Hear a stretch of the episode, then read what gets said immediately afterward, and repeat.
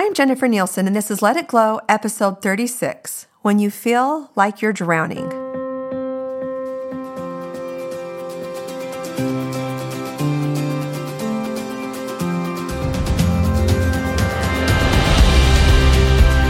Ready, set, glow.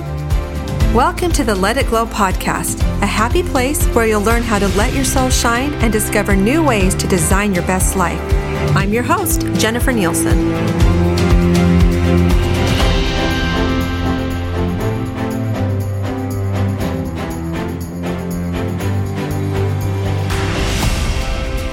Everyone, and welcome to this podcast episode. So, I want you just to start out today by taking just a moment to stop and think about how you're doing to really evaluate where you are in your life right now. Are there times that you feel like you're drowning? Or maybe you just feel like you're treading water.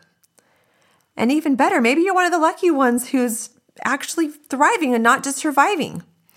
Wherever you are in your life, I have something that can help you today in this episode because there are going to be times, and I'm sure, like we've discussed, there have been times when I've been drowning, and I know that that's probably the same for many of you. And I believe that each and every one of you deserves to just not just to survive, but to thrive. And, you know, it's been a week filled with loss, you know, with the Kobe Bryant plane crash. I mean, that just kind of stopped an entire nation, or I would say globally, this this loss of this beloved father and his daughter and these other seven individuals. And the reality is is that death is inevitable. We can't control that, but we can control and choose how we live our lives. And so let me tell you about my own near death experience. This happened many, many years ago, and I was about four years old. I almost drowned. I was at my friend Jamie's house, and we decided to go swimming alone. So we snuck into his sister's room, and I found like the swimsuit of my dreams. It had a little Wonder Woman costume on it, and it it actually was a little big, but it fit me. It was it worked. So it was like my lucky day. And as it turns out, four year olds don't make the best decisions. So once we were suited up, we ran and we jumped into the pool. But the fun didn't last long. I ended up in the deep end, and all I can remember was thrashing my arms around and struggling to breathe. I was frantically trying to swim, but it only made things worse. I was drowning. And I really only have fragments of memories, but I do remember reaching for the light. And I just remember this feeling like I didn't want to die. Like it was terrifying. And someone ended up pulling me out of the pool. I don't even remember who it was. But the next thing I remember was being wrapped up in a towel, safe in my mom's embrace. I was drinking a can of Sprite with a straw in it, you know, the funny little things that we remember. And, and that was the end of my ordeal. But again, it was that traumatic that I can still remember that as an adult, and that's been 40 plus years ago. But I would imagine for many of you that there's times that, that you felt like you're drowning, or maybe right now you feel like you're drowning, or even just treading water. And we're not talking literally in the deep end of a pool, we're talking about just in your life. Maybe you feel alone and unworthy, or you lack connection in your relationships. Maybe you believe your negative thoughts and aren't able to control your emotions or your reactions. Or maybe you bury your emotions, your desires, and your dreams. Or maybe you've had trauma in your life and you, you define yourself by that. Or maybe you're just tired of feeling hopeless and unhappy. Maybe there's not a big thing, there's just a sense of feeling stuck, which is sometimes really hard because there's not really a thing that you can fix. You don't know what it is, you just feel stuck or that like you're treading water. And I can tell you that I feel your pain. I don't know what each and every one of you are going through at this very moment, but I do know that pain is universal. And regardless of how that pain is inflicted on you, it hurts. There'll be times that people will be like, Well, I haven't gone through what you've gone through. That's like really bad. Or I'll look at someone else and think, Well, oh gosh, at least I didn't have to go through that. But in the end, we've all experienced pain. And so there's no need to compare our pain. We already compared enough with each other. But just understand that pain is a part of life. But the level of suffering that we have is definitely optional. Because really, there was a time in my life when I didn't believe that happiness or peace was meant for me. I was drowning. And I'll just paint a little picture for you of kind of what went down in a short amount of time. It was a really, really hard time. And mind you, up until this point, I had struggled with anxiety and depression. I was very OCD. I just, there were a lot of things like that, but I felt like this was a time when everything just kind of snowballed and I had tangible things to point out that weren't working in my life. And it really started when my dad passed away. That was very unexpected. And I've talked about him many times and and that still is painful for me and it's been over 11 years. And I also remember during this time, it was right during the recession. My husband is in the construction business and our house ended up in foreclosure. And that was a really, really uh, stressful thing to, you know, to struggle financially, not to be able to pay our bills and to struggle paying for groceries and gas and all those things that are necessities that all the luxury type things kind of went to the wayside for that time. And it was just, it was a stressful time. And then I was you know, trying to get pregnant with Clover. I had three really, really rough miscarriages. The last one, it was a partial miscarriage, and I almost it, it could have it could have ended me. It was not good. And meanwhile, you know, the strain in my marriage, which had, had been on and off, you know, throughout time, but it just seemed like when things get more stressful in your life, it just adds more strain to the marriage. And then with all of this, the ultimate explosion is when all those memories of my childhood sexual abuse came up. I was in my mid 30s. And it was just like too much. I really felt like I was drowning and nothing or no one was going to save me this time.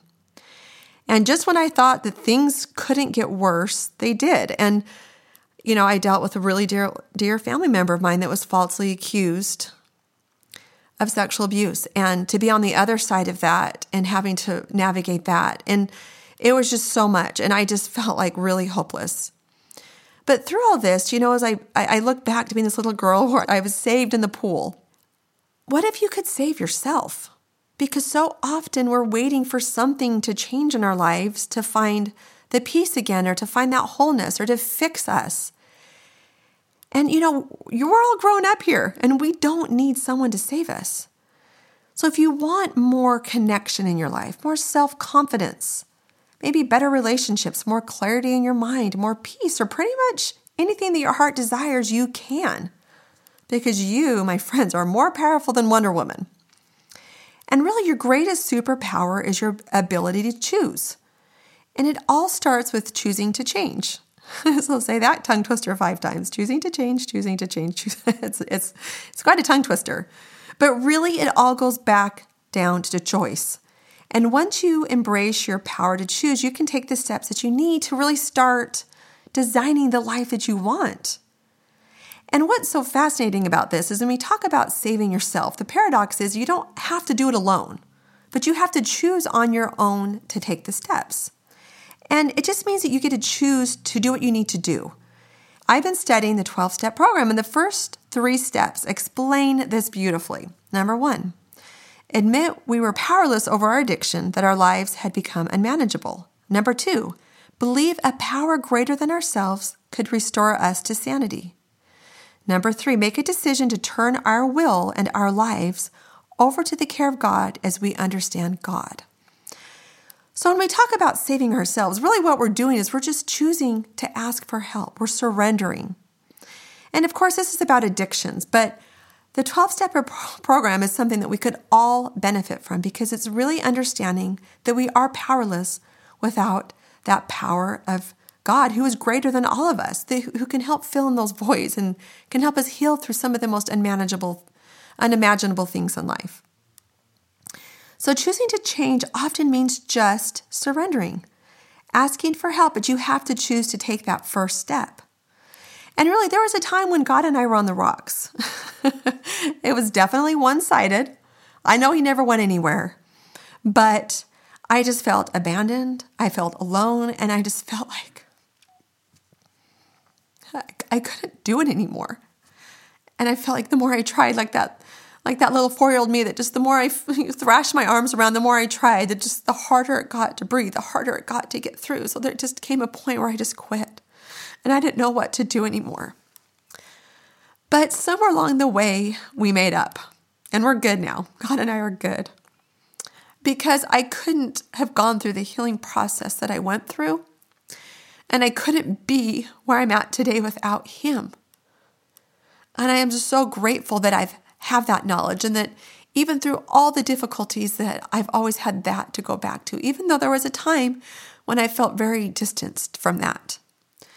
And this applies to each one of you. And again, I don't know what you're going through, but I know what it feels like to have pain and to feel hopeless. And if that is where you are right now, there is joy waiting for you on the other side. I promise. I promise. So here are just a few simple steps to take when you feel like you're drowning. Number one, just like the first step in the 12 step program, is admit. Just admit that you need help. Admit that you're not doing well or that life is too much for you. Admit that you're struggling. Number one. Number two is remember there will be another side. Nothing is final. Now, I remember there are times when things happened when I literally could not imagine life ever being good again. There was just too much pain and too many hard things had happened. And I just really lost sight of that. I really had a hard time believing that I could feel joy, joy again. But again, nothing is final. Number three, cry it out. I love this feel, deal, heal. Tiffany Rowe talks about that a lot. But you have to be able to feel things. You can't just stuff them, and then you have to deal with it so that you can heal. And that is such a powerful process because unless you really deal with things, it will just never go away. It will just stay there within inside you and cause more havoc. So, number four, solve the little problems and give up control over the big problems. Meaning, handle the little tasks that you can handle. There's things that we can handle that we that that you know we can take care of, but there's so much in life that we can't control. And in that that need to control, it just it creates more resistance and it, it just creates more havoc within us. So, number five, change your perspective. Now, I don't minimize that this is hard to do because there was a time I remember someone would say, Oh, just be grateful, Jennifer. And I'd be like, I am grateful, but I'm still depressed and I still am struggling to want to be alive. And so it felt a little bit like a slap in the face because I'm very, on the surface, very grateful, but there was deep down pain that I had to deal with. And there's many ways that you can do that through prayer, I talk about the tools that I offer the dig, there's tapping. There's so many things that you can do to help you to change your perspective. And when you can't do it on your own, number six is ask for help. Ask for help from God. Ask for help from your family members. Ask for help if you need to go to maybe from a professional like a therapist or a coach or someone that does healing work. There are resources out there. You don't have to be drowning. You, someone can help you. But you have to be willing to take their hand and to reach out and say, I need the help. Number seven, look outward, serve. And this is such, I mean, it kind of feels a little bit cliche, but truly that is for me personally, and I've seen this in so many people's lives, that when I was able to shift and start being able to offer healing and help other p- women work through the pain that I had experienced and help them find miracles in their own lives, it was one of the greatest blessings in my life. And there's little ways to serve people, there's big ways to serve people, but just when you really feel like you're drowning, that is one thing that you can do within reason. Again, it's not to exhaust yourself anymore, but there always are little things that you can do to get outside of yourself. Because really, again, it's up to you to own your life and your happiness. So, are you ready to take the leap and step into your power? But maybe you're looking for support and guidance. Now, again, I went over really simple list of things that you can do. And I recommend all of these. And I've done all of these. In fact, anything that I talk about in my podcast, I will tell you I've tried because I've it's been a process for me to get to a place of healing and happiness. And it takes effort and it takes investment and it takes work. But what you get in, you know, in return is a hundredfold. So I am always here to offer my services in any way that that looks like for you. Just listening to my podcast, thank you. I, I hope that you find these beneficial. And if you do, I'm going to do a little plug here to get on Apple and do a review. Rank the podcast. The more that I can get that going, the more it can help me grow this community, this Let It Glow community. But also, I offer my online course. I've talked about that before, but that's a really cool opportunity to be home and to do this from the comfort of your, your chair in your home. You don't have to go anywhere and you can learn powerful tools that will change your life. And when I teach, that particular, you know, my online course, but everything that I teach, I use that trifecta approach. It's spiritual tools, energetic tools and psychological tools. So everything that I do, whether it's my online course, my workshops, my retreats, my one-on-one coaching, I implement those tools because it took all of those to help me and to help all these the women that I've helped. It takes that that trifecta. It takes all of those. But again, I, I have a workshop coming up here in a week or two. The Santa Barbara retreat I'm actually leaving for this week, and that I'm really excited about. That you know I offer these retreats where we can have just that one-on-one time to really dig in and you know work on things and have fun together and laugh. So whatever it is, I'm here to serve you in any way, shape, or form that that looks like. But just remember, don't go out this alone, and don't leave God out of the equation. Happiness, peace, and freedom are really closer than you think, but you first have to choose to change. So, what are you waiting for? I just want to thank you again for tuning in. Until next time, shine on. Thanks for listening to the Let It Glow podcast. If you enjoyed this show, share the love with a friend. This podcast can be found on iTunes or subscribe on my website at www.let-it-glow.com. And remember, let go and let it glow.